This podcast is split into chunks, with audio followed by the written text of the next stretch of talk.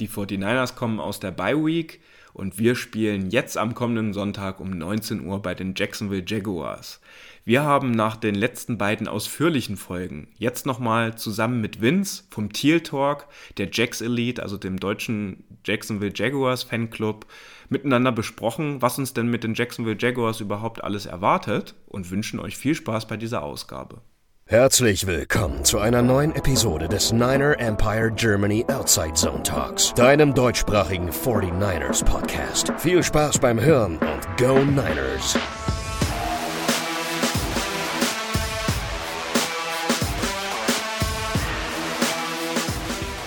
Die 49ers kommen aus der Bye Week und facen nun in Week 10 die Jacksonville Jaguars. Wir haben in der letzten Woche ja schon sehr ausführlich mit Roman Motzkos darüber gesprochen, was die 49ers jetzt in der zweiten Saisonhälfte tun müssen und was wir vor allen Dingen von den 49ers erwarten und auch was sie verändern müssen. Und aus diesem Grund wollen wir heute mal ein bisschen mehr nochmal unseren Blick auf unseren Gegner am Wochenende werfen und haben dafür Vince vom Teal Talk der Jacks Elite eingeladen.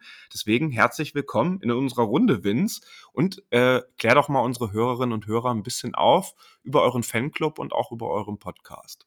Ja, hallo David, hallo Lars, erstmal schön bei euch zu sein. Ähm ich komme gerade auch aus der Podcastaufnahme, äh, deswegen hoffe ich, dass ich äh, gedanklich noch so fit bin, dass das hier alles für euch auch äh, hörbar ist und angenehm ist. Äh, zu uns, ähm, ja, wir sind, äh, ich, ich komme aus dem Fanclub, es ist jetzt noch kein eingetragener Fanclub, es ist eher so eine Sammelbewegung bis jetzt, weil wir einfach zu wenig Kapazitäten im privaten Bereich haben, aktuell, um das alles auch noch ähm, strukturell zu organisieren. Ähm, die Jacks Elite ist ursprünglich aus der Facebook-Community äh, Jacksonville Jaguars Fans Germany entstanden, die ich 2014 gegründet habe, die gestern ihr neunjähriges Jubiläum hatte. Und ähm, ja, ich bin äh, eben auch seit Anfang an beim Teal Talk dabei, war auch schon in dem Vorgänger-Fanclub, den wir versucht haben zu organisieren, äh, Teil in der Organisation. Jetzt bin ich nur noch am Rande bei, den, bei der Jacks Elite äh, zuständig, eben hauptsächlich für den Podcast und für die Community. Und ja, äh, zu mir bin eben seit äh, 2014 wirklich aktiv bei den Jaguars äh, im Thema involviert. Äh, davor auch schon seit 2011 äh, verfolge ich sie am Rande immer, war früher Patriots-Anhänger, ähm, bin dann aber rüber gewechselt, weil ich einfach nicht so ein tatsächlich nicht so ein großer Erfolgsfan bin. Also wenn ich mir so ein Spiel angucke und weiß schon, wie es früher denn war, dass die Patriots halt zu 99,9% gewinnen würden, das war, das, das, das, da fehlte mir so ein bisschen der Masochismus. Heutzutage wäre es wieder andersrum. da wäre er wieder da. Ähm, ja, aber so viel kurz zu mir und komme heute aus Berlin, wie man vielleicht auch ab und zu hören wird.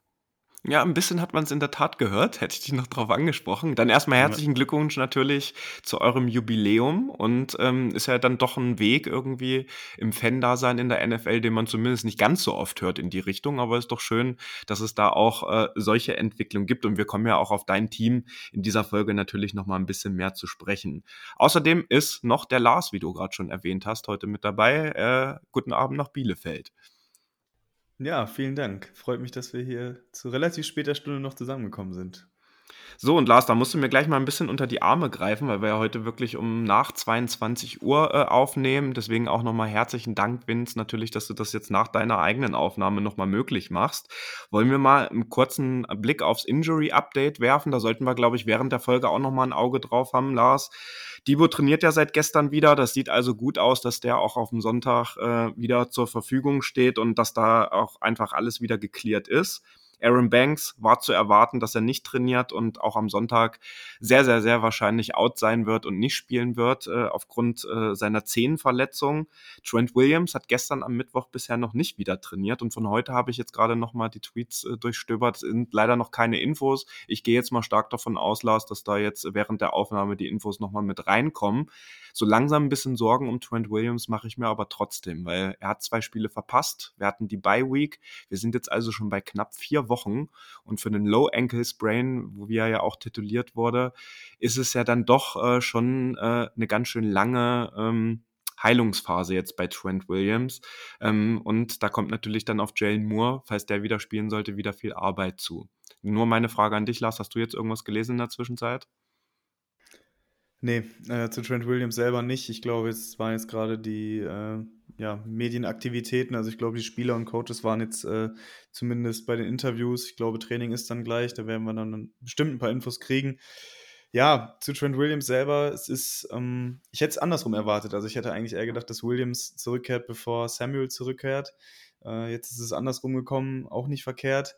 Trotzdem, ja, unwohl ist mir jetzt nicht, weil ich glaube nicht, dass er jetzt die ganze Saison ausfällt damit, aber Kai Shanahan hat es gestern auch äh, gesagt gegenüber den Pressevertretern, dass das so eine bisschen hartnäckige Nummer ist bei Trent Williams einfach weil er mit diesem Knöchel halt schon häufiger Probleme hatte und wir hatten heute auch in der Gruppe drüber geschrieben, man kennt das ja vielleicht, ne, wenn man so ein bisschen häufiger schon umgeknickt ist, vor allem mit dem gleichen Fußgelenk, ähm, dann sind die Bänder so ein bisschen anfälliger, bei manchen sind sie ein bisschen dehnbarer äh, und da dann wieder ja komplett bei 100 Prozent zu sein, das kann dann manchmal ein bisschen dauern.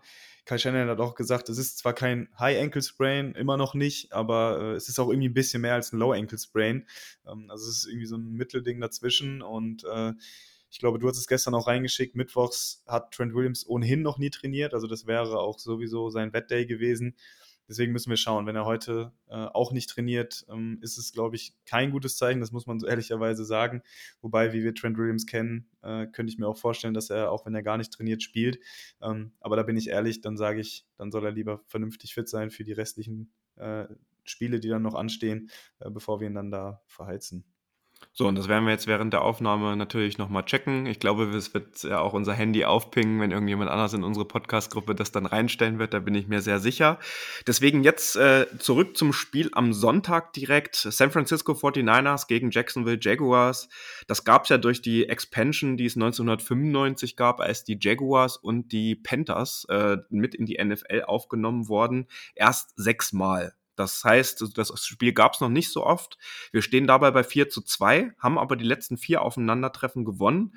Und das letzte Spiel war auch schon mit Trevor Lawrence im November 21, was wir 30 zu 10 für uns entschieden konnten damals. Jetzt stehen die Jaguars in dieser Saison aber ganz anders da als noch vor zwei Jahren, nämlich mit 6 zu 2 und auf Platz 1 der AFC South. Deswegen, Vince, würde uns jetzt erstmal interessieren, äh, nimm uns doch mal mit, wie die erste Saisonhälfte jetzt der Jaguars gelaufen ist und gib uns doch vielleicht auch noch mal ein bisschen dein Gefühl wieder so als Jaguars-Fan, du hast es auch schon ein bisschen angesprochen im Vorgespräch, jetzt wieder äh, Fan eines erfolgreichen Teams zu sein und zu sehen, dass bei den Jacksonville Jaguars richtig was passiert ist. Also erstmal bin ich froh, dass du mich nicht nach der 2021er Season fragst. Äh, dafür schon mal danke. Sehr ähm, gern. ähm, ja, äh, ganz kurz ein Take nur zu diesem Spiel von damals. Ich erinnere mich nur noch an äh, den ersten drei, äh, Drive von euch mit Jimmy G, der gefühlt das ganze erste Quarter lang ging. Ähm, das war Offense Calling in Perfektion, nimmst Zeit von der Uhr, du bist erfolgreich, du arbeitest dich nach vorne liegst nicht viele Yards insgesamt durchs Spiel dadurch zurück, aber das ist purer, purer Wahnsinn gewesen, dieser Drive. Ich glaube, er ging über zehn, ich glaube, der ging fast zwölf Minuten, wirklich Wahnsinn. Ähm, jedenfalls jetzt äh, zu unserer Season jetzt natürlich äh, zu kommen, auf deine Frage zurückzugreifen. Ähm, es war ein sehr holpriger Start in die Saison. Ähm, also auch schon in Woche 1, wo wir mit 10 Punkten Vorsprung gegen die Colts gewonnen haben, die mit äh, dem Rookie Anthony Richardson gespielt haben ähm, war das auch schon insgesamt nicht besonders schön. Ähm, unsere Offense äh, klickt bis jetzt allgemein noch nicht so gut, auch wenn wir sehr erfolgreich sind und insgesamt sehr erfolgreichen Team-Football spielen. Aber zumindest spielen wir nicht so in der Offense, wie wir es uns vermutet, vermutlich erwartet hätten. Ähm, und gerade in den ersten drei Wochen war es doch ziemlich äh, zäher Football. Äh, wir hatten, glaube ich, 30 zu 20 gegen die Colts äh, oder 27 zu 17, irgendwie sowas. Ähm, gewinnen, verlieren dann gegen die Chiefs mit äh, 16 oder 17 zu 9, glaube ich. Und ähm, dann diese, diese haushohe Klatsche gegen die Texans, wo äh, nach dem Spiel deutlich herauszuhören waren, dass das, glaube ich, das falsche Mindset war, mit dem das Team irgendwie rangegangen ist, weil alle irgendwie ähm, sich in die Richtung geäußert haben. Und man konnte, konnte zumindest herausahnen, dass, äh, dass man es vielleicht auf die leichte Schulter genommen hat. Ähm, danach äh, mit gerade mit dem ähm, mit dem Rüberfliegen nach London, ne, mit dem Kontinentwechsel, ähm, kippte das dann aber um. Äh, wir haben als Team allgemein in der Vorbereitung, was das ganze Stuff äh, angeht, äh, wie man hinfliegt, wo man ist, wie man sich auskennt, einfach den Vorteil gegenüber der, den Bills, äh, den, den Falcons gehabt. Auch wenn wir da noch nicht wunderschön gespielt haben. Die Woche danach hat man aber gemerkt, dass der Vorteil in London schon da gewesen zu sein, äh, den Jetlag eben ablegen zu können, war ein Riesenvorteil gegen die Bills. Ja, ähm, Josh Allen ist erst zur zweiten Hälfte, äh, konnte er äh, so ein bisschen seine, seine Fähigkeiten ausspielen, ähm, was aber trotzdem äh, nicht gereicht hat gegen uns. Das war einfach so, so ein Achtungssieg und äh, von da an mit den zwei Siegen im, im Nacken ging es dann eben weiter. Also vom Thursday Night Spiel direkt dann äh, beziehungsweise zurück äh, wieder gegen die Colts zu spielen, dann das, die kurze Woche Thursday Night äh, gegen die Saints zu haben in diesem Stadion, wo wir zwei, ähm, zwei Audibles nicht richtig äh, machen konnten, beziehungsweise ähm, die Misskommunikation in diesem lauten Stadion uns zweimal äh, massiv auf die Füße gefallen ist durch falsche Absprachen, die, jeweils zu Turnovern geführt haben, äh, trotzdem aber einen Sieg geholt haben. Und jetzt eben äh, vor der Bye Week äh, das Steelers-Spiel äh, souverän runterzuspielen, ähm, beziehungsweise eben zu gewinnen. Also souverän klingt jetzt, als wenn wir sie dominiert haben, aber der Touchdown der Steelers kam eben relativ spät, ähm, um es überhaupt erstmal knapp zu machen. Und auch das war kein, kein schönes Spiel, da war da waren, waren Drops dabei, da war ein Interception beziehungsweise ein Fumble äh, von Ingram dabei.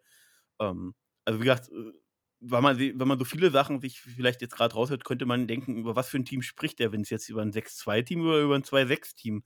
Aber äh, wie gesagt, wir finden einfach Wege als Team bis jetzt ähm, die Spiele trotzdem zu gewinnen, was eine unglaubliche wertvolle Eigenschaft ist, die für, fürs ganze Roster spricht, ähm, weil eben alle Seiten sich gegenseitig ergänzen und sich helfen. Aber es ist eben noch nicht so, dass wir eigentlich so spielen, wie man es von einem 6-2-Team vielleicht vermuten würde. Ja, das wollte ich gerade sagen, ne? Also jetzt auf dem Papier und zumindest, was ich in der Red Zone schon so gesehen habe, es macht ja schon äh, 'nen ganz anderen Eindruck als die letzten Jahre auf jeden Fall. Natürlich stimmen die Ergebnisse jetzt auch noch mehr als in den letzten beiden Jahren. Und ähm, ich würde gerne, bevor wir äh, noch auf uns kurz zu sprechen kommen, magst du noch mal ein paar Worte vielleicht auch zu Trevor Lawrence in dieser Saison verlieren, wie so da dein Eindruck war, wie der die letzten Spiele vor allen Dingen performt hat? Ähm, tatsächlich, ähm, ich kann es wirklich nur aus meiner Perspektive sagen. Außenstehende oder neutralere Fans äh, oder Experten, die das neutraler beobachten, sehen es vielleicht ähm, eben ein bisschen, ein bisschen objektiver.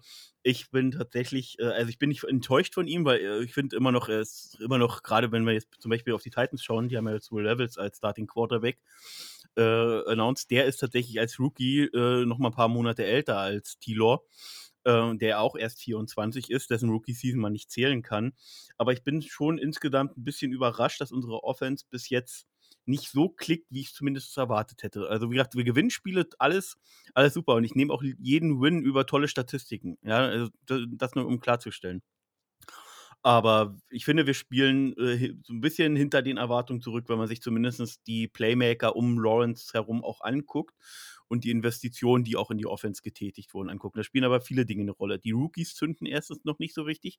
Gerade Tank Bixby in Runde 3 äh, ist bis jetzt äh, noch gar nicht angekommen, spielt gar keine Rolle und wenn dann leider eher auch über Fumbles oder über äh, Short Yarded Sachen, die er eigentlich mit seinem Spielstil äh, machen könnte, äh, die nicht erfolgreich sind. Ähm, äh, es ist äh, Brandon Strange, unseren Thailand, den wir irgendwie noch nicht richtig ins Spiel einbinden, aber wenn er denn mal angeworfen wird, ist er auch da.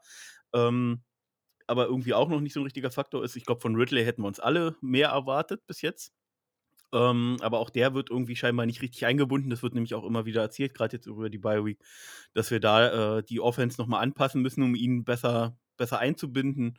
Aber Christian Kirk und ähm, Evan Ingram sind die beiden Stützen. Zusätzlich natürlich äh, den äh, super gefährlichen äh, Travis Etienne, der fast schon ein bisschen verheizt wird, weil er zu viele Snaps aus meiner Sicht spielen muss, ähm, der auch äh, sowohl im Pass als auch im Run durchaus gefährlich ist.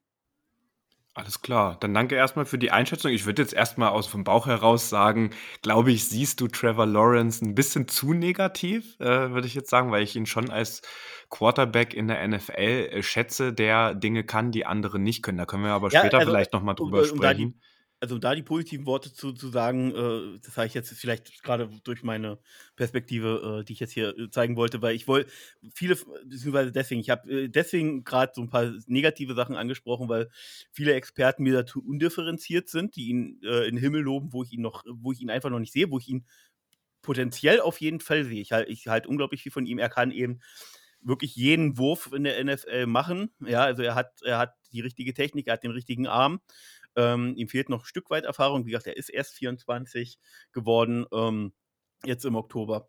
Und ähm, aber er, was er, was er alles für Würfe machen kann, aus welchen Positionen, wie er äh, Sachen antizipieren kann, dass er eben die Fähigkeit hat, eben wie zum Beispiel auch ein Josh Allen mit seiner Größe eben auch wirklich gut zu laufen, war im Spiel gegen die Saints mit über 60 Yard äh, Leading äh, Rusher unseres Teams trotz angeschlagenem Knie. Also er kann unglaublich viele Dinge wirklich gut aber eben gerade wenn man jetzt von früher noch, also vor, äh, als er eben äh, als Prospect in die NFL kam, beziehungsweise Combine und der Draft dann anstand, diese Generational Talent Geschichten und diese Vergleiche mit Peyton Manning, da ist er einfach noch nicht. Und das wollte ich einfach so ein bisschen versuchen aufzuzeigen. Ähm, er hat aber, wie gesagt, unglaubliche Qualitäten. Er ist jemand, der sich nicht unterkriegen lässt, wenn irgendwas äh, schiefgelaufen ist, äh, wo, er, wo er vielleicht mal einen schlechten Ball geworfen hat, die, der, aufgrund fehlender Absprache oder fehlender Ein oder falscher Einschätzung seinerseits zu einer Interception und zum Turnover dann geführt haben. Ähm, dann nimmt er die Sachen auf seine Kappe. Er ist aber jemand, der das dann im nächsten Drive sofort wieder vergisst und wieder da ist, äh, auch schon unter Urban Meyer äh, war er niemand, der sich irgendwie unterkriegen lässt. Und ähm, er ist für sein Alter insgesamt trotzdem sehr, äh, als Mensch scheinbar sehr reif, was man so von außen mitkriegt. Ja, danke für deine Einschätzung. Und äh, wie das der Zufall so will, hat gerade David Lombardi äh, getwittert, dass äh, unser Trent Williams äh, zurück im Training ist. Gut für uns, schlecht für die Jaguars, würde ich jetzt äh, erstmal als zu kleine Zusammenfassung äh, dazu bringen. Aber das ist natürlich jetzt eine schöne Geschichte. Da werden wir natürlich gucken. Der wird trotzdem Day-to-Day -Day sein, gehe ich jetzt erstmal davon aus, ist aber ein sehr positives Zeichen für das Spiel jetzt am Sonntag. Ähm, ich würde gern in der Offensive bei uns jetzt jetzt erstmal kurz ein bisschen ansetzen mit dir, Lars. Und zwar, wir treffen wir hier mal wieder auf eine sehr gute Defense, die ihren großen Anteil jetzt an dem 6-2 der Jaguars auch sicherlich hatte. Nach DVOA Nummer 3 Defense. Das heißt, wir haben jetzt gegen die Nummer 1, 2 und 3 äh, Defense in dieser Saison bereits gespielt. Ähm, was ich übrigens sehr verrückt finde, dass unsere Offense jetzt nach der Bye Week auf Platz 1 DVOA ist, ähm, weil ja doch alle Offenses in der Liga ein bisschen schwächeln, zumindest was äh, äh, die, den Spielstil anbetrifft, aber noch nicht die Ergebnisse. Und nach fünf Wochen und 167 Punkten hatten wir ja in den vergangenen drei Spielen dann in Anführungsstrichen nur 51 Punkte gescored. Lars, was erwartest du denn jetzt am Sonntag von unserer Offense gegen diese brutale Defense der Jaguars mit Josh Allen, ne, der schon neun Sacks hat und auch mit Trevor Walker mit vier Sacks? Ja, ist für die 49ers auf jeden Fall eine ziemlich undankbare Aufgabe direkt äh, nach der Bye Week. Die Jaguars ja auch eine Bye Week gehabt, also diesen Vorteil, sage ich mal, den jetzt die Vikings und die Bengals hatten gegen uns, dass sie frei hatten und wir gespielt haben, den haben wir jetzt zur Hälfte nur, weil die Jaguars eben auch frei hatten. Die hatten sich ja auch ausgesucht, dann nach dem International Game keine Bye-Week zu nehmen. Das haben sie dann jetzt auch äh, mit uns zusammen gehabt in der letzten Woche.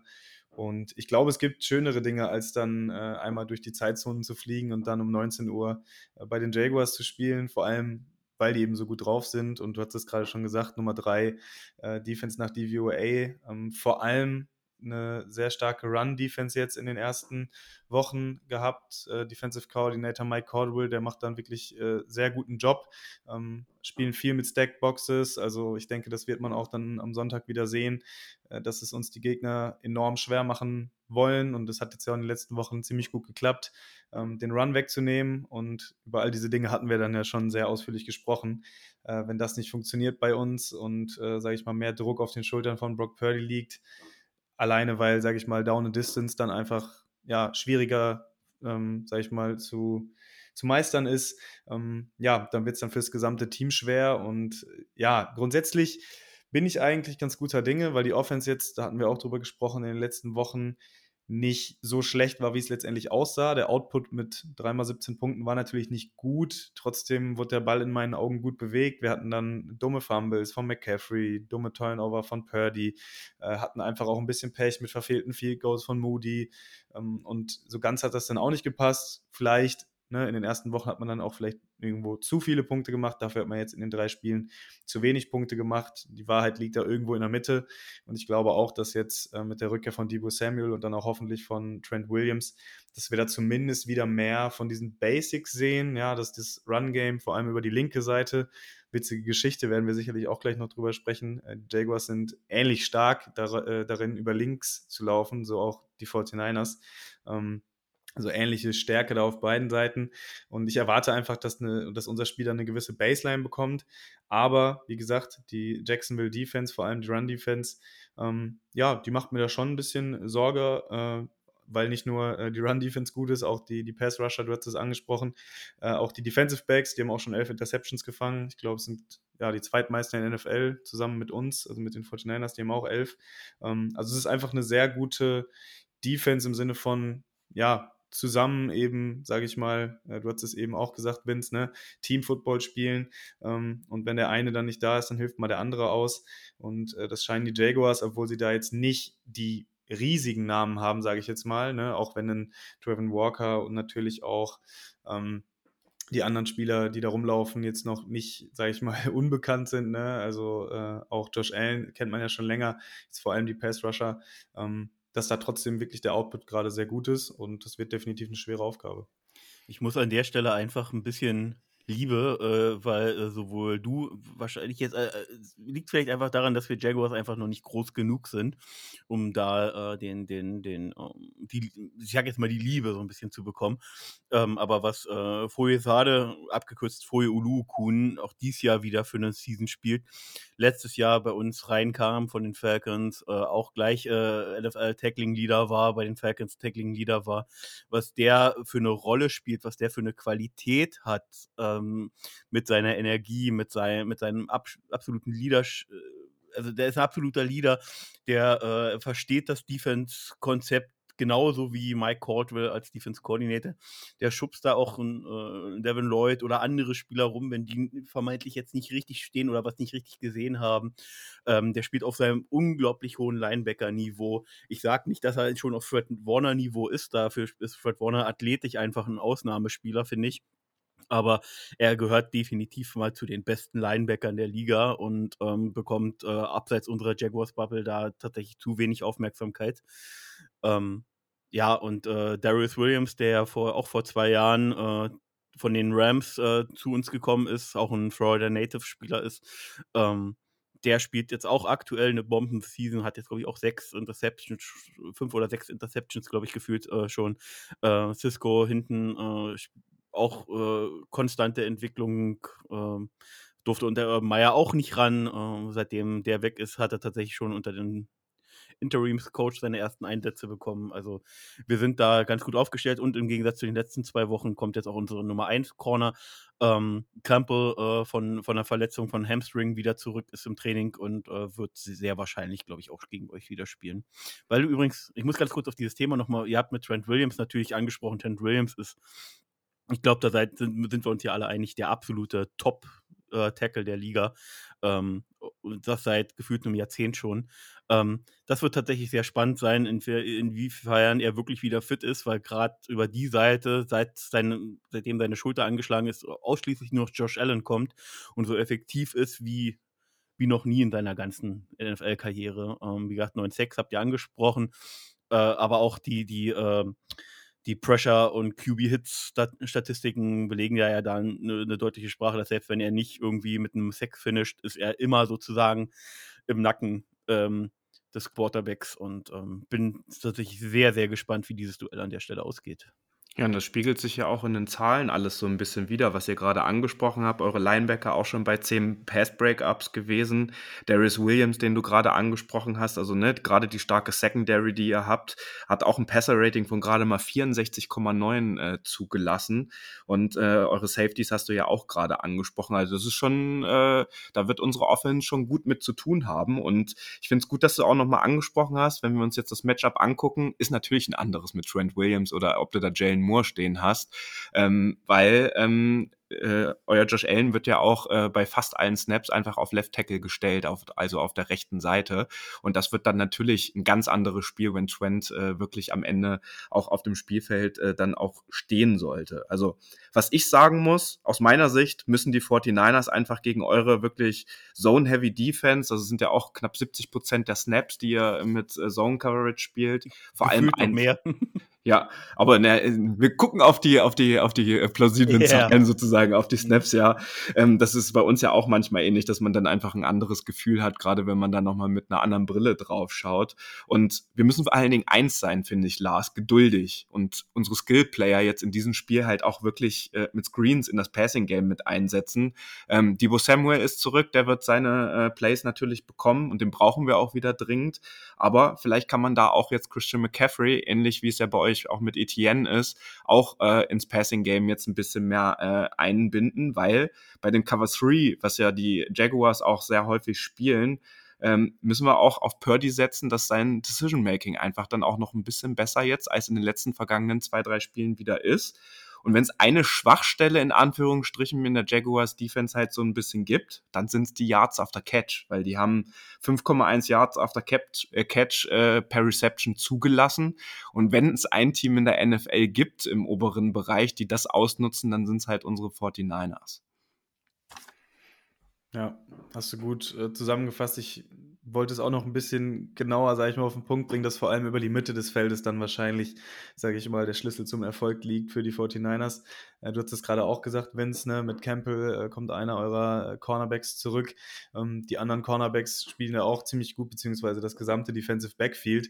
Und ich glaube tatsächlich, dass auf Outside Receiver jetzt dieses Mal ähm, die 49ers ja gar nicht mal so gute Karten haben. Ohnehin, die 49ers Outside Receiver, das normale, klassische Outside Receiver Game mit vielen Go Routes oder so spielen die 49ers ja sowieso nicht.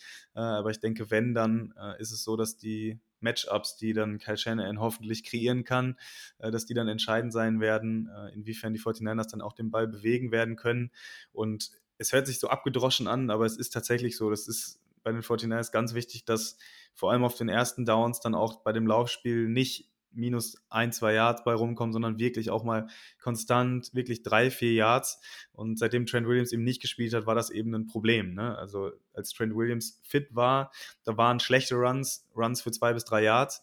Und jetzt in den letzten drei Spielen waren schlechte Runs dann eben Runs für entweder minus Yardage oder eben nur für 0 bis 1 Yard. Und äh, genau dieser kleine, aber feine Unterschied, ja, dass man Brock Purdy dann nicht bei 2011 oder so auf dem Platz steht, sondern bei 2006, ähm, da müssen die 49ers wieder hinkommen. Und äh, ich gehe auch davon aus, äh, dass es so laufen wird oder die 49ers es zumindest so versuchen werden, dass es ähnlich läuft äh, wie bei dem Drive, den du angesprochen hattest, Vince. Ich glaube, es waren wirklich 12 oder 13 Minuten. Es war der längste Drive seit x Jahren auf jeden Fall zu dem Zeitpunkt, da erinnere ich mich auch noch gut dran. Äh, was aber witzigerweise, glaube ich, kein Touchdown war, sondern nur ein Field Goal. Also die 49ers haben dann 13 Minuten den Ball gehabt und dann, glaube ich, von der 20-Yard-Linie ein Field Goal geschossen. Äh, auch total absurd gewesen. Und dass es eine ähnliche Formel sein muss dieses Mal, glaube ich, äh, um, sage ich mal, diese Maschinerie wieder ins Laufen zu kriegen. Und äh, ja, ich kann nur sagen, ich bin eigentlich äh, guter Dinge, äh, obwohl ich die, die Jacksonville Defense da überhaupt nicht unterschätzen will oder so. Ähm, aber ich glaube und hoffe einfach, dass von den 49ers da jetzt äh, eine Reaktion kommt, äh, weil wenn nicht, glaube ich, äh, dann ja, müssen wir uns langsam über andere Dinge unterhalten. Äh, ganz unabhängig vom Ergebnis jetzt. Ähm, verlieren kannst du auch das Spiel, das ist klar, ja, da ist es auch sehr eng für. Ich glaube, 2,5 sind die 49ers Favoriten bei dem Buchmacher. Also ein ziemlich enges Spiel, erwarten die auch. Und ähm, ja, ich erwarte einfach leistungstechnisch ne, von der Offense da eine Reaktion, von der Defense kommen wir gleich zu auch. Ähm, aber ja, das Personal dazu ist da. Äh, guter Gegner, also ähm, gibt eigentlich keinen besseren Zeitpunkt, um da mal zu zeigen, äh, dass die letzten drei Spiele ein Ausrutscher waren. So, und ein Matchup sollten wir aber hier an der Stelle, glaube ich, nochmal ansprechen. Ich habe es vorhin im Injury-Update auch schon mit erwähnt. Aaron Banks wird ausfallen, unser Guard. Ähm, magst du vielleicht, Vince, äh, was zu eurer Interior D-Line vor allen Dingen sagen, äh, bei den äh, Tackles bei euch, ähm, wie da so die Situation ist? Weil das könnte ja dann schon ein kleines Problem auch für uns werden. Also wir spielen eine 3-4, dadurch haben wir nominell immer nur eigentlich nur einen wirklichen D-Tackle, ähm, also den Nose im Endeffekt. Das mhm. ist jetzt Vaughn Hamilton, der letzte äh, vor der Bye Week äh, von einer langen Rückenverletzung zurückgekehrt ist und noch sehr, sehr ähm, äh, ja, Rusty war. Äh, also der hatte noch, äh, der war noch äh, eigentlich nicht fit genug, um zu spielen, kann man im Nachhinein sagen.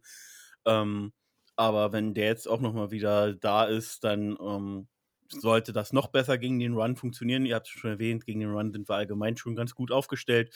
Ähm, und das ist, glaube ich, auch, und so ist unser Team tatsächlich auch äh, aufgebaut. Also gerade unsere drei D-Liner äh, äh, dort an der Stelle mit Roy Robertson Harris, äh, Fatukasi und Hamilton haben primär klar die Aufgabe, den Run zu stuffen. Ähm, und ähm, zumindest wenn man sich die reinen äh, Zahlen an der Stelle anguckt, äh, haben die drei Spieler zusammen, beziehungsweise zusammen mit Blackson, der für Hamilton lange jetzt übernommen hatte, haben wir gerade mal einen halben Sack äh, aus der Interior Line sozusagen produziert. Ähm, deswegen bin ich tatsächlich gespannt, ob wir jetzt das vielleicht mal ausnutzen können, also die Situation mit Hamilton, äh, dass er wieder fitter ist, plus eben, dass euer äh, Starting Right Guard ausfällt, dass wir da ein äh, bisschen Druck erzeugen können. Das ist zumindest meine Hoffnung. Ähm, zu viel erwarten tue ich mir da aber tatsächlich nicht. Also solange wir CMC sozusagen da über die Mitte nichts geben, ähm, haben, die, haben die drei ihren Job auf jeden Fall schon mal gemacht. Um erstmal nur auf die Frage einzugehen, ohne zu weit auszuholen. Ja, und dann würde ich, glaube ich, auch äh, so langsam in Richtung andere Seite des Balles gehen, wenn ihr da nicht mehr so viel habt. Ich hätte nur zwei Sachen noch, die jetzt, äh, was ich ein paar schöne Geschichten jetzt einfach von uns noch sind. Äh, Brock Purdy hat jetzt äh, im Interview gestern noch äh, davon erzählt, dass er jetzt, äh, ihr hattet es ja auch im Social Media Bereich gesehen, dass er auch bei seiner Verlobten einfach auf der Ranch mitgeholfen hat und dass er jetzt auch einfach mal ein paar Tage keinen Ball geworfen hat, um aber auch ähm, sozusagen nach den ersten acht Wochen in der NFL jetzt äh, seine, äh, seinen Wurfarm einfach auch mal ein bisschen zu schonen nach der OP, weil wir dürfen ja nicht vergessen, er hatte eine der krassesten OPs, die man als Quarterback einfach haben kann und hat in Woche eins gleich wieder gespielt. Die zweite Story, ähm, wir treffen auf ein paar alte Bekannte, Lars. Äh, Trent Belkey äh, ist uns ja auch noch bekannt bei den 49ers, der da jetzt einfach eine sehr, sehr gute Defense äh, aufgestellt hat bei den Jaguars. Aber es ist noch eine andere Person auf dem Roster mit äh, CJ Beathard, wenn ich da richtig informiert informiert bin. Und das ist ja einer der besten Freunde von George Kittle. Und da habe ich heute einen kleinen Videobeitrag gesehen, wo ähm, äh, CJ Beathard einfach gefragt wurde, ähm, dass er mal was erzählen soll, was man noch nicht über George Kittle weiß. Und da hat er erzählt, dass er, George Kittle und der Panther von Iowa, äh, wo sie ja zusammen am College gespielt haben, einen Tag vor der Graduation oder ich glaube sogar am gleichen Tag zum Tätowierer gefahren sind und sich auf dem Arsch quasi äh, 830 Miller äh, ähm, tätowieren lassen haben, was die Adresse von ihrem Partyhaus mehr oder minder in den College-Zeiten war, wo sie immer zusammen gefeiert haben.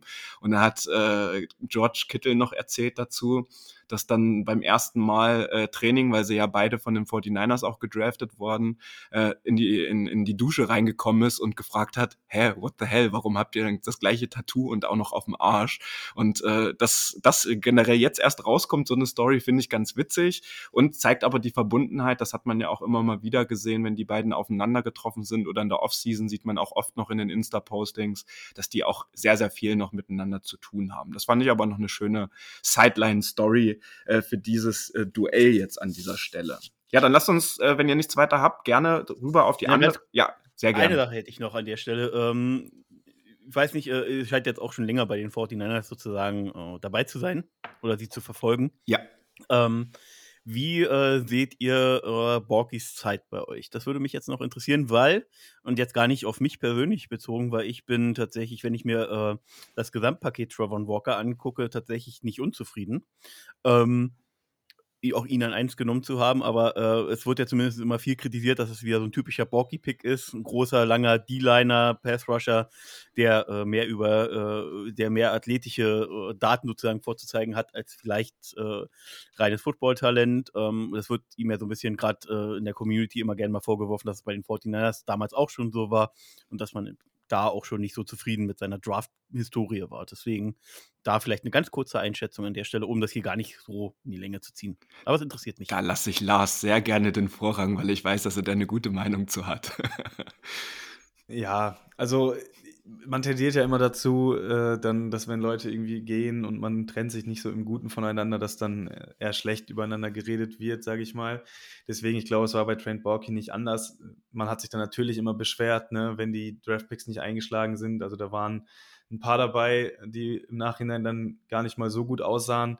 Andererseits muss man auch sagen, mit Jimmy Ward beispielsweise, den hat er, glaube ich, 2014 gedraftet. Der war bis letztes Jahr dann noch einer der oder dann der längste 49er im Roster, den hatte Trent Borky noch gedraftet. Äh, das gleiche gilt auch für Eric Armstead. Also es war jetzt nicht so, als hätte er da nur ähm, ja, Müll gedraftet, in Anführungsstrichen. Ähm, es gab dann ein paar Stimmen, die gesagt haben, gut, das Team, was er dann hatte, als sie sehr erfolgreich waren, ich glaube, er ist dann sogar auch mal Executive of the Year geworden äh, in seiner ersten oder zweiten Saison, wo die 49ers dann direkt äh, ziemlich weit gekommen sind. Ähm, ich glaube, Championship Game war es oder dann im zweiten Jahr im Super Bowl. Einen von den beiden Jahren hat er auf jeden Fall den, äh, diesen Titel gewonnen. Und ähm, ja, da wurde dann viel gesagt, dass das auch das Roster-Building war, was von Scott McLaughlin war. Das war der GM, der davor da war. Ähm, aber ich glaube, von ungefähr kam das jetzt auch nicht. Ja, also er hat da sicherlich keine, keine schlechte Arbeit gemacht, hatte auch, wie jeder GM eigentlich, natürlich ein paar schlechte Picks dabei. Ähm, was heute noch so ein kleiner Running Gag ist eben, ähm, dass er viele Spieler gefühlt gedraftet hat, die halt eine schwere Verletzung hatten äh, und die hat er dann in der dritten oder vierten Runde gepickt. Das waren irgendwie Projected First Rounder oder sowas. Ähm, die hat er dann halt genommen. Das hat dann in den meisten Fällen leider nicht geklappt, dieser Gamble. Äh, ich weiß nicht, ob das jetzt bei euch auch noch so ist, dass er da das öftere mal Spieler gedraftet hat. Die mussten dann zum Teil ein Jahr aussetzen oder so. Dann hat man gehofft, okay, dann haben wir jetzt mit einem Jahr Pause einen Spieler, der eigentlich ein First-Round-Prospect war. Die Spieler sind da meistens gar nicht mehr so wirklich fit geworden. Äh, aber insgesamt würde ich sagen, ich bewerte seine Zeit jetzt nicht so negativ, wie es viele andere sagen würden, weil ich sage immer, die Erfolge, ne, die werden dann meistens unter den Tisch gekehrt und dann wird oder schlechte äh, gesehen. Äh, er hatte es dann auch unfassbar schwer mit den ganzen Abgängen damals. Da sind ja, glaube ich, 20 Spieler in einer Offseason gefühlt retired oder gewechselt oder was weiß ich. Äh, und da war es natürlich auch nicht mehr so einfach. Ähm, ich glaube, bei den 49ers würde man anders über ihn reden, wenn, wenn man unter ihm den Super Bowl gewonnen hätte. So ist da, glaube ich, immer noch so ein bisschen Bitterkeit mit dabei, dass es dann da in der Zeit nicht gereicht hat. bei uns gab es diese Bitterkeit ja auch äh, sehr schnell äh, nach der Urban Meyer Season. Wollte, wollten die äh, Fans vor Ort, beziehungsweise so eine Gruppe von Fans, ihn ja auch loswerden, haben ihn immer schon als Clown betitelt und sind dann mit roten Nahren und Perücken zum letzten Spiel gegangen äh, und haben sich die ganze Zeit über ihn lustig gemacht und wollten ihn weghaben. Ähm, ich bin froh, dass es nicht passiert ist. Ich glaube, ähm, er ist vielleicht jetzt nicht der risikoreichste ähm, General Manager, ähm, aber er ist mehr als solider General Manager für die NFL und kann dann mit einem guten Stuff an Coaches ähm, und natürlich auch immer das, das Fünkchen Glück braucht man an der Stelle auch, kann er, kann er wirklich eine, eine Grundlage legen, damit gute Arbeit dann auch auf dem Feld passiert. Ja, das wollte ich einfach. Aber finde ich interessant, Lars, dass du das so ähnlich einschätzt wie ich. Genau, und dafür finde ich auch immer so eine Crossover-Folgen äh, ja immer ganz niedlich, sage ich jetzt mal so, dass man da nochmal sich auch äh, nochmal eine andere Meinung einholt und vor allen Dingen auch mal schaut oder so, wo sind da die Gemeinsamkeiten, gerade wenn man über, über, über so Personal redet, die jetzt in beiden Franchises auch aktiv waren. So, äh, wenn wir jetzt auf die andere Seite des Balles gucken, hast du ja schon angesprochen, wir hatten am Anfang auch schon ein bisschen über Trevor Lawrence natürlich gesprochen und über Etienne auch. Ähm, Nummer 31 äh, in Sachen Passblock Winrate habe ich mir hier rausgeschrieben. Jetzt äh, gegen unsere Defensive Line, die natürlich jetzt in der letzten Woche nochmal ein ordentliches Upgrade mit Chase Young bekommen hat. Nick Bosa und Chase Young jetzt zusammen, äh, nachdem sie auch in Ohio State eine kurze Zeit zusammen gespielt haben, wieder vereint. Ähm, das fand ich ganz niedlich jetzt auch bei der Pressekonferenz, Lars. Ich weiß nicht, ob du es auch gesehen hattest. Er wurde direkt natürlich gefragt, äh, irgendwie, wie der Kontakt zu Nick Bosa jetzt war. Und er meinte, ja, er hat gleich fünf Minuten, nachdem es bekannt wurde, hat er mich angerufen und hat einfach nur gesagt, Bro, äh, wir sind wieder united, äh, let's go. Ähm, das wird, denke ich, ein Faktor sein. Wird auch, ich habe jetzt das auch noch mal ein bisschen sacken lassen die letzten Tage. Und äh, ich hoffe sehr und ich bin mir eigentlich auch sehr sicher, dass das einen ähnlichen Impuls aussetzen wird, wie wir das auch, auch in der Folge mit Roman schon gesagt haben, wie vor allem ja der Christian McCaffrey Trade, nur halt jetzt auf der anderen Seite. Da kommt also eine Menge auf eure Offensive Line drauf zu, die ja schon ein bisschen auch gestruggelt hat jetzt in dieser Saison. Hat sich auch so ein bisschen dann immer im Release von äh, Trevor Lawrence äh, niedergespiegelt, ne, unter 2,4 Sekunden. Ist immer kein gutes Zeichen für die O-Line, sage ich jetzt mal so. Aber ähm, ich würde gerne, äh, gerne erstmal kurz äh, zusammenfassen. Für uns, Lars, ist die Marschroute völlig klar. Die 49ers Defense muss jetzt wieder die einfachen Basics, über die wir in den letzten zwei, drei Wochen gesprochen haben, einfach umsetzen und exekuten. Und dann sollte das auf der Seite des Balles hoffentlich nicht das große Problem werden.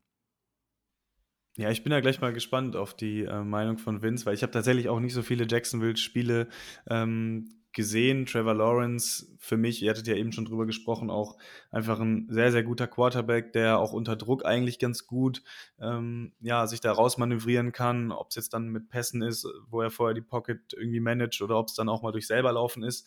Ich glaube, ich hatte auch gelesen, dass er einer der äh, ja, Quarterbacks ist unter den ersten zehn auf jeden Fall, was Scrambles angeht ähm, und da natürlich dann auch dementsprechend Yards rausholt. Also der ist da auf jeden Fall auch mobiler, als man im ersten Moment meinen mag. Ne? Man hat ja meistens weiß nicht, wenn man an mobile Quarterbacks denkt, denkt man ja, glaube ich, nicht zuerst an Trevor Lawrence, aber er gehört da auf jeden Fall auch in diese Riege mit rein, in meinen Augen.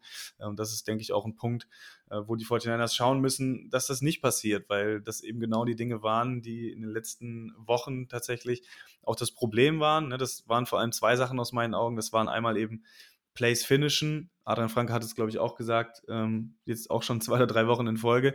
Die Pressures sind da, ja, der Druck ist da, nur ein Nick Bowser kann 50 Pressures haben. Ähm, es bringt nichts, wenn dann am Ende kein Sack bei rumkommt und man dann leider gegen Quarterback spielt, wie Joe Burrow, Kirk Cousins oder jetzt Trevor Lawrence, die einfach extrem gut da drin sind, mal auch dem Druck auszuweichen und nicht nur auszuweichen, sondern dann auch noch ein Play draus zu machen.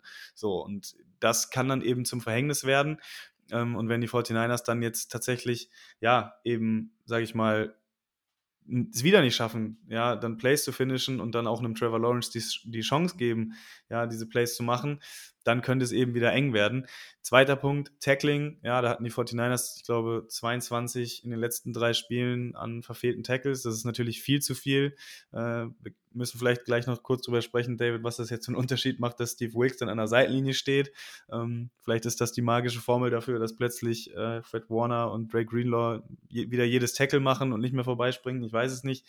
Ähm, aber das sind eben so wirklich diese Basics, äh, die, die eben einfach wieder reinkommen müssen.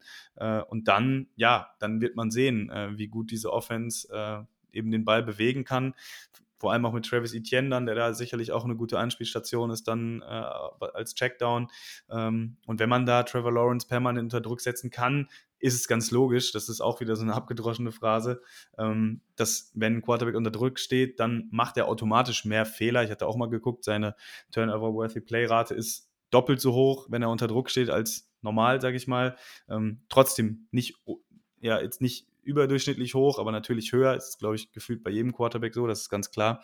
Und äh, ja, das muss da definitiv die Marschroute sein. Und ich bin gespannt, ähm, wie dann auch ein Chase Young, äh, der dann vor allem auch in der Run-Defense, denke ich, eine Rolle spielen muss, weil ich hatte das ja eben angesprochen, über die linke Seite, ähm, da sind auch die Jaguars sehr, sehr gefährlich äh, eben hinter ihrem Left Tackle zu laufen. Ich hatte da was gehört von Etienne, glaube ich, über sechs Yards im Schnitt oder so, wenn er über links läuft, outside von den Tackle. Und ähm, da wird es ja auch wahrscheinlich sein, wo Chase Young dann auflaufen wird. Also es könnte sein, dass er direkt in seinem ersten Spiel auch eine große Rolle spielt. Ähm, bleibt für uns zu wünschen, äh, dass er das dann auch äh, ja, erfüllen kann, was, was wir uns von ihm versprechen.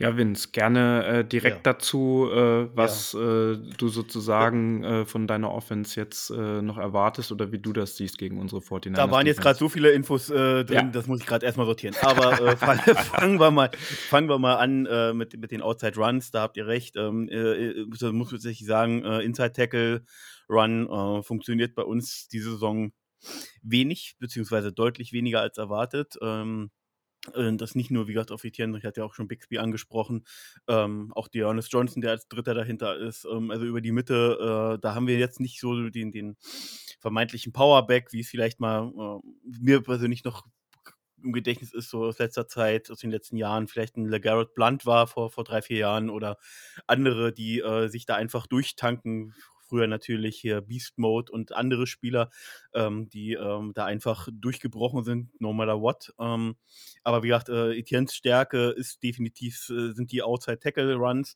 und deswegen war diese, diese ähm, Reinstation auch von Cam Robinson, der die ersten vier Spiele aufgrund von äh, einer äh, Substance Abusive, also PED, ähm, da irgendwie gesperrt war ähm, so wichtig, weil ähm, er auf Left Tackle einfach was mitbringt, was Walker Little aktuell noch nicht mitbringt. Und das ist diese, diese, ähm, dieses Verständnis, wie man im Outside Run blocken muss, diese, diese, diese körperliche Stärke gepaart mit der Agilität, die er da auch mitbringt. Ähm, also da ist, äh, da, deswegen sind wir da an der Stelle eben so gefährlich. Er ist unglaublich gut in Reach-Blocks und anderen Sachen, ähm, Second Level gehen. Also das macht er alles wirklich bombastisch gut. Und äh, achso, eine Sache noch, äh, ihr hattet das PFF-Grade angesprochen für Pass-Block-Win-Rates. Das kannst du aber für alle, äh, alle Teams nehmen.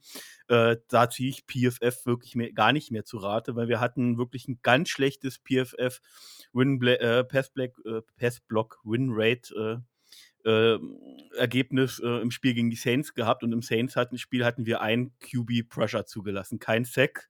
Ähm, und ähm, und äh, das war das Spiel, wo, wo Tilor eben mit angeschlagenem Knie, wo man nicht wusste, spielt er, spielt er nicht. Und wir haben gerade mal einen Pressure äh, laut Statistik zugelassen und haben eine schlechte Pass-Block-Win-Rate. Ähm, also das, äh, das, da, da stimmen für mich viele Sachen ähm, einfach nicht zusammen, auch wenn man da vielleicht noch differenzierter hingucken kann.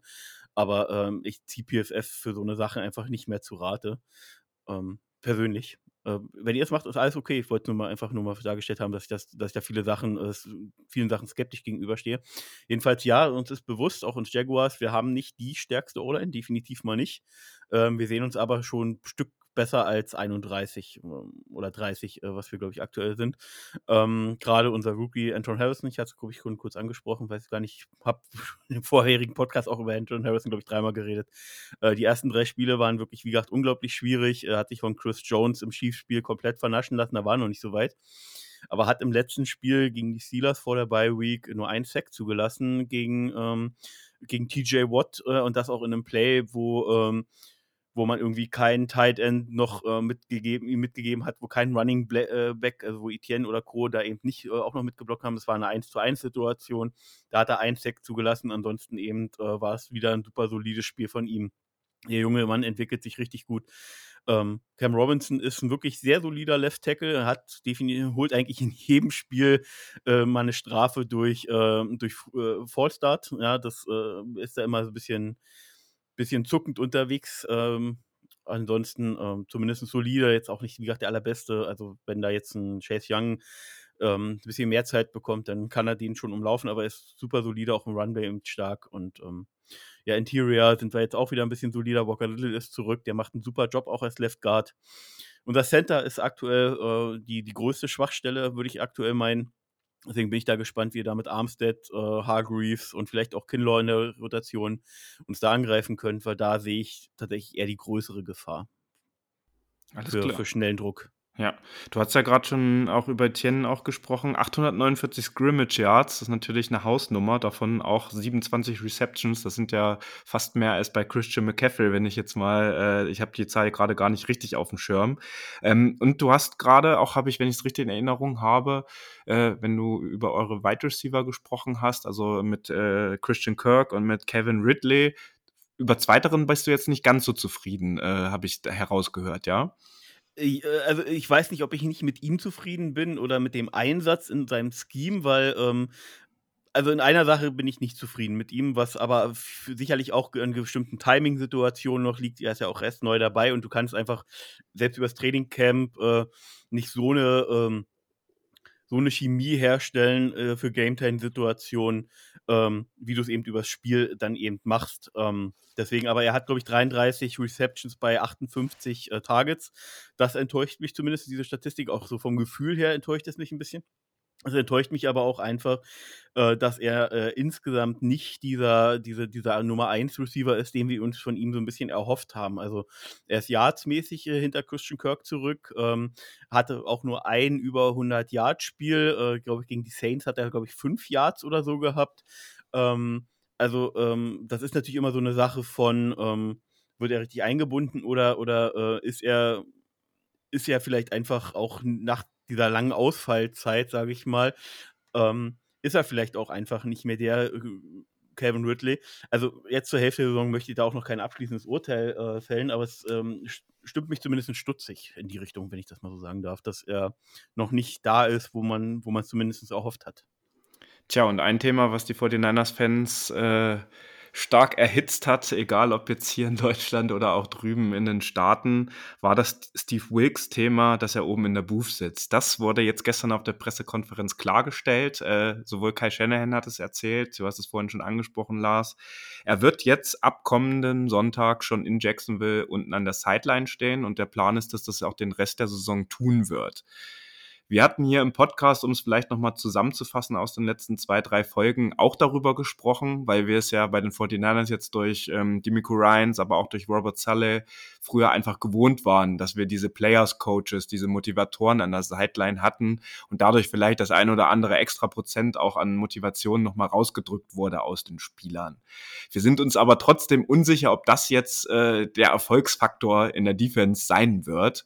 Ähm, er selbst hat heute nochmal äh, im Interview dann auch äh, äh, berichtet, dass er das vor allen Dingen aus den Gründen macht, dass er halt diese Zwischengespräche mit den Spielern führen kann, weil er ist ja höchstwahrscheinlich äh, nur mit Fred Warner äh, verbunden und auch nicht die ganze Zeit, ähm, dass er dann auch diese Zwischengespräche auch mit den anderen äh, Gruppen nochmal führen kann. Lars, du hast es ja auch in den letzten Folgen immer wieder erwähnt, die Ansprechpartner der Coaches vor Ort, das sind ja auch die Positional äh, Coach, die Position Coaches wie Chris Kutcherek für die D-Liner und äh, unsere anderen Coaches, die wir da noch haben.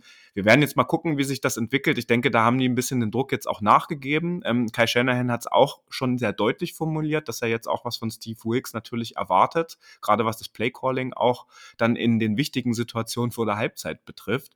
Und ich denke, das fasst das Thema doch eigentlich ganz gut zusammen, Lars, oder?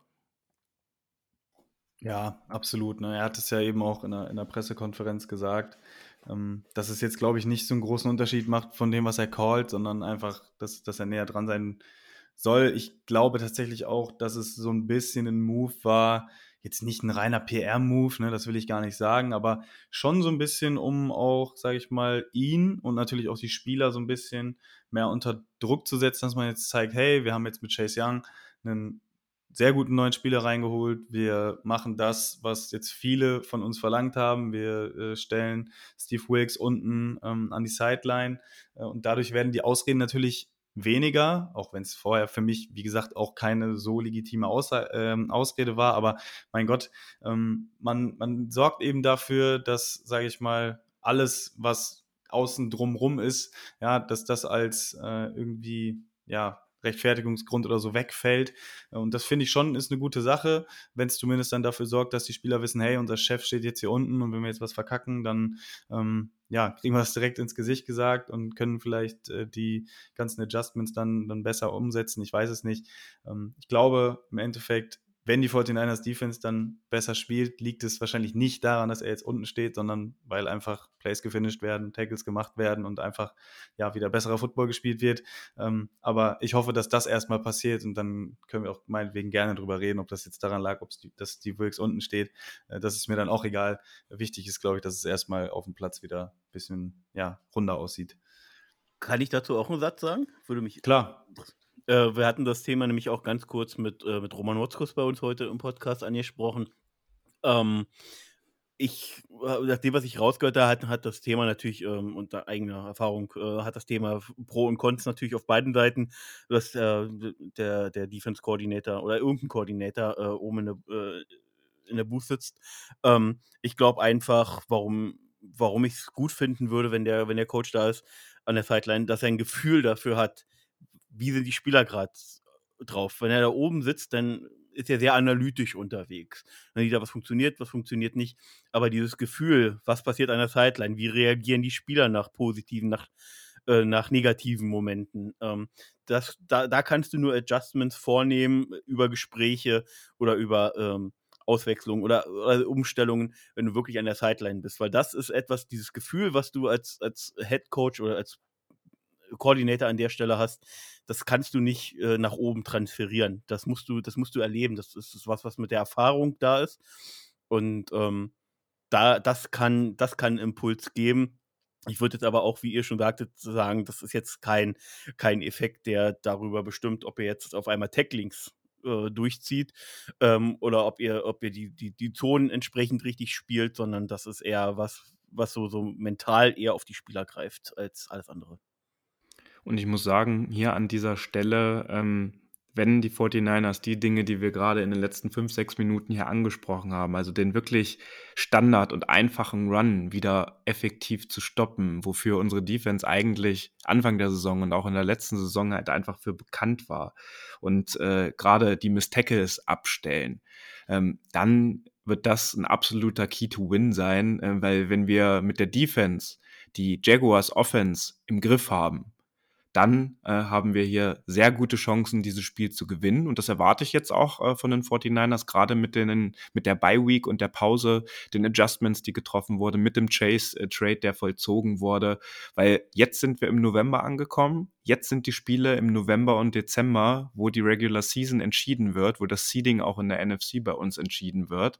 Und das haben die 49ers in den letzten Jahren einfach oft genug gezeigt, dass sie jetzt in diesen beiden Monaten auch einfach on the money sind und sollte das sich jetzt in den nächsten ein bis drei Spielen, auch wenn wir jetzt vor Ort sind, Lars, äh, beim Heimspiel gegen die Buccaneers und danach auch beim Auswärtsspiel in Seattle nicht bewahrheiten und sie weiter strugglen, dann müssen wir von anderen Problemen sprechen. Und äh, ich würde jetzt an der Stelle einfach sagen, wir nutzen jetzt aus der Bye Week die Chance, ähm, die, der Mannschaft das auch zuzustehen. Wir wissen, was diese Mannschaft kann, vor allen Dingen mit der Qualität, die wir im Roster haben, so ausgeglichen. Und da würde ich jetzt mal sagen, so ausgeglichen ist es ja bei den Jaguars in Anführungsstrichen noch nicht, ähm, sondern ihr habt eine knallharte und eine sehr gute Defense und die Offense, ne, 10. im Passing Game, 19. im Run Game, wenn man das so einteilen möchte, da äh, äh gibt's halt einfach einen, einen kleinen Abfall, was jetzt die Mannschaftsteile betrifft.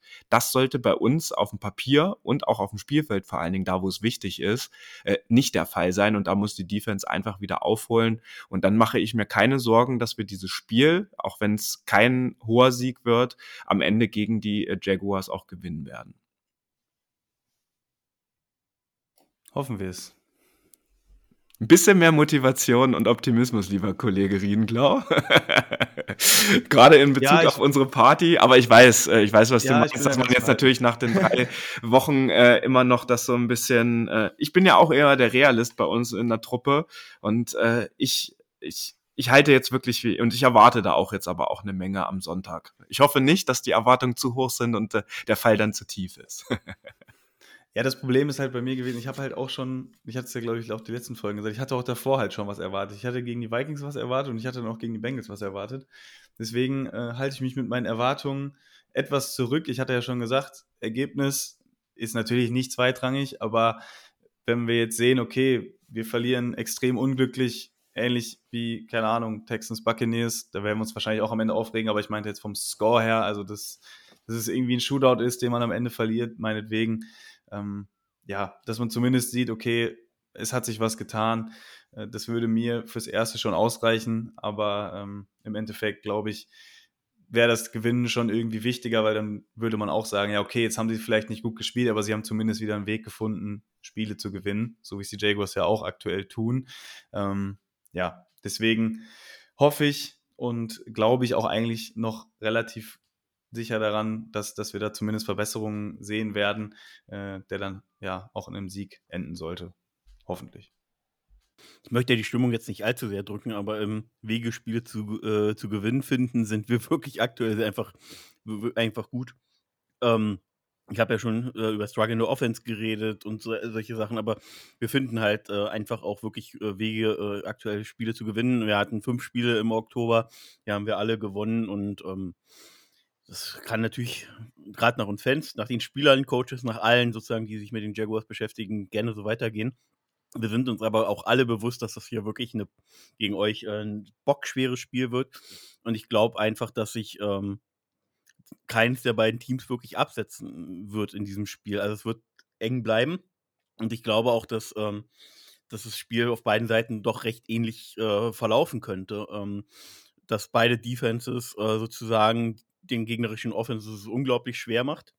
Und ähm, ich einfach so ein bisschen als Key-Faktor habe, dass ihr, dadurch, dass ihr jetzt eben diese, diese äh, kleine Niederlagenserie hattet von drei Spielen in Folge, dass wir da weiterhin sozusagen über den Druck, den wir machen können und über, die, über das schlaue Defense-Spiel und das opportunistische Spiel, dass wir da, ihr werdet sicherlich Yards after Catch machen, aber dass wir, wenn wir äh, irgendwie das Turnover-Battle äh, gewinnen, weil unser Defense-Coordinator schickt allen Spielern jeden Tag äh, frühs eine Nachricht. Das ist ja auch Motto geworden. Da gibt es T-Shirts zu, die die Spieler tragen, Sing Takeaways, dass, äh, dass wir darüber dann das Spiel gewinnen. Und das wird nicht deutlich ausgehen in keine der beiden Richtungen. Das glaube ich einfach nicht. Dafür sind beide Teams aktuell zu gut ähm, oder beziehungsweise auf den entscheidenden Positionen zu gut aufgestellt. Und deswegen, ja, wird spannend auf jeden Fall. Aber ich kann euch natürlich nicht mit einem Sieg davon reiten lassen aus, aus Duval County.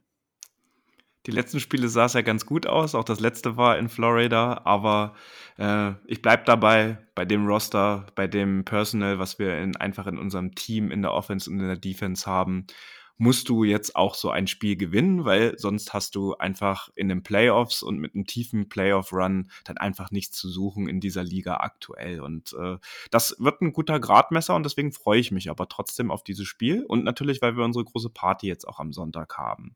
Lieber Vince. Ich bin äh, gerne der Party-Crusher. ja, lieber Vince, äh, hast du denn sonst noch was äh, äh, über, über eure Offense? Weil wir sind jetzt auch bei einer knappen Stunde Aufnahmezeit. Das ist, denke ich, immer auch eine gute äh, Maßgabe, so eine Stunde. Gibt sonst sonst noch einen Spieler? Du hast sehr viele schon genannt auf äh, beiden Seiten des Balles. Gibt sonst noch jemanden, der noch unter Radar läuft und auf den die 49ers-Fans vielleicht ein Auge haben sollten? Ähm, ich glaube tatsächlich, wenn ich mir die Matchups angucke auf den jeweiligen Positionen, dass es für den Spieler diese Woche sehr schwer wird, der aber einfach diese Ability mitbringt, die wichtigen Plays zur wichtigen Zeit zu machen. Das ist Evan Ingram unter Titan. Ähm, hatte, glaube ich, letzte Woche oder vorletzte Woche war es, glaube ich, hat er ähm, super sicher ähm, vorletzte Woche muss sein, weil letzte Woche war, war dieser, dieser, dieser Fumble noch dabei, aber da waren es irgendwie acht Catches bei acht Targets.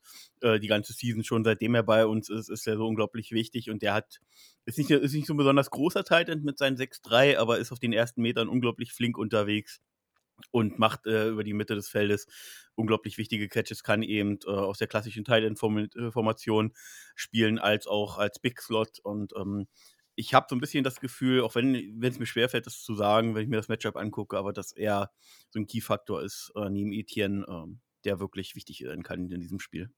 Sehr gut. Ähm, also wenn gibt es Leute von euch eigentlich aus der Frankfurter Gegend oder aus Hessen äh, von Jacks Elite? Oh, wir sind deutschlandweit, beziehungsweise über äh, den deutschsprachigen Raum allgemein ziemlich weit verteilt. Also von mir Berlin, dann haben wir Leute in Hamburg, äh, viele Leute irgendwie Bayern, Hessen. Ähm, jetzt direkt jemanden, der aus Frankfurt kommt, könnte ich jetzt nicht. Alles nennen. klar, sonst gerne die Einladung nochmal, dann sollen sie sich über unsere Social Media Kanäle auch melden, wenn da vereinzelt Leute bei unserer Party noch irgendwie vorbeikommen wollen. Das kriegen wir dann sicherlich hin. Genauso wie wir das jetzt auch sehr gut hinbekommen haben. Ein paar von euch haben jetzt in den letzten zwei, drei Tagen krankheitsbedingt abgesagt und äh, vorbildlich das an uns gemeldet, sodass wir die Tickets auch wieder weitervergeben konnten an andere. Sind jetzt, glaube ich, noch wieder ein, zwei Tickets noch im, im, im Umlauf. Das wird einfach eine richtig schöne Sache. Auf die freue ich mich. Da sehe ich Lars jetzt endlich mal wieder, auch wenn wir uns nächste Woche natürlich noch ein bisschen intensiver dann auch in den Staaten sehen. Aber das wird einfach eine richtig schöne Sache für unser Niner Empire Germany, ähm, für den Football in Deutschland sowieso. Und äh, ich freue mich tierisch auf jeden einzelnen von euch, die uns jetzt auch zuhören, äh, die, die wir dann auch vor Ort dann einfach treffen werden. Deswegen für Kurzentschlossene, die jetzt sagen, oh Mann, irgendwie hätte ich ja da doch irgendwie Bock drauf schreibt uns an. Wir finden schon irgendeine Lösung, dass ihr auch noch mit äh, dran teilnehmen könnt und äh, setzt euch einfach ins Auto oder in den Zug, auch wenn ihr nicht direkt in Hessen oder in Frankreich, äh, in Frankreich, in Frankfurt selbstverständlich wohnt. Jetzt macht sich die Uhrzeit langsam wirklich bemerkbar hier nach 11 Uhr oder nach 23 Uhr. Wir freuen uns einfach tierisch auf dieses Event jetzt am Sonntag. Ja, lieber Vince, wir bedanken uns ganz herzlich für deine Zeit. Äh, jetzt auch noch so spät abends mit uns hier quasi eine Doppelaufnahme nach eurer eigenen Aufnahme noch mit zu vollziehen. Danke, dass du uns ein bisschen in deine Jacksonville Jaguars mit reingenommen hast. Wir wünschen natürlich den Jacksonville äh, Jaguars nach Woche 10 ganz viel Erfolg in dieser Saison. Äh, äh, jetzt am Sonntag äh, nicht ganz so viel und du darfst jetzt gerne nochmal die Chance auch hier nutzen, um äh, für euren Fanclub äh, auch noch mal ein bisschen Werbung zu machen. Auch wenn ich dir Spoiler jetzt nahelegen würde, dass du hier keine neuen Jacksonville-Fans in unserem Podcast akquirieren wirst. Ja, das mache ich auch nicht. Ich habe alles schon zu uns gesagt, deswegen sage ich, der Unterschied wird sein, dass wir mit Tilor den reiferen und talentierteren Quarterback haben, weil ansonsten sich, glaube ich, viel, viel ausgleichen wird in diesem Spiel. Das werden ich wir. mich natürlich, dass ich bedanke mich natürlich, dass ich dabei sein durfte. Sehr gern. Ja, herzlichen Dank an dich und das werden wir am Sonntag äh, auf dem Platz sehen. 19 Uhr, eins der wenigen Spiele, die wir in diesem Timeslot in, der, in dieser Saison mal wieder haben. Deswegen allen ganz viel Spaß, dieses Spiel zu schauen. Wir werden ja einige von euch sehen oder sehr viele von euch eher gesagt. Vielen Dank auch nochmal für euer Feedback zu den letzten beiden Folgen, die wir jetzt in der Bye Week aufgenommen haben. Und wir werden eure Anmerkungen gerade zu dieser Geschichtsfolge über die Bucherscheinung äh, uns natürlich zu Herzen nehmen und gerne in der Offseason dann auch noch mal ein bisschen geschichtlichere Themen rund um die 49ers, äh, ein paar Epochen uns raussuchen. Das soll aber dann erst äh, die Musik nach der Saison sein. Und äh, wer das noch nicht getan hat, äh, dem ist wärmstens nochmal empfohlen, die letzte Folge mit André Dersewski anzuhören. Einfach nochmal ein paar geschichtliche Facts und Stories über die 49ers zu hören, wo mit Sicherheit welche dabei sind, die ihr noch nicht gehört habt, wo es dann nicht nur um The Catch oder um andere epische Ereignisse geht, sondern auch um die Gründungszeit oder wie die 49ers überhaupt in den Candlestick oder dann auch ins Levi Stadium gekommen sind. Also nehmt euch gerne nochmal auch in den kommenden Tagen und Wochen die Zeit, diese Folge zu hören. Und wir konzentrieren uns jetzt aber auf das Hier und Jetzt, auf das Spiel am Sonntag nach der Bye Week gegen die Jacksonville Jaguars. Und wir freuen uns ganz gewaltig auf die gemeinsame Watch Party in Frankfurt. In diesem Sinne, einen angenehmen weiteren Tagesverlauf. Das war der Niner Empire Germany Outside Zone Talk. Streamt und abonniert uns auf allen gängigen Kanälen unter ad 49 ersempire GER.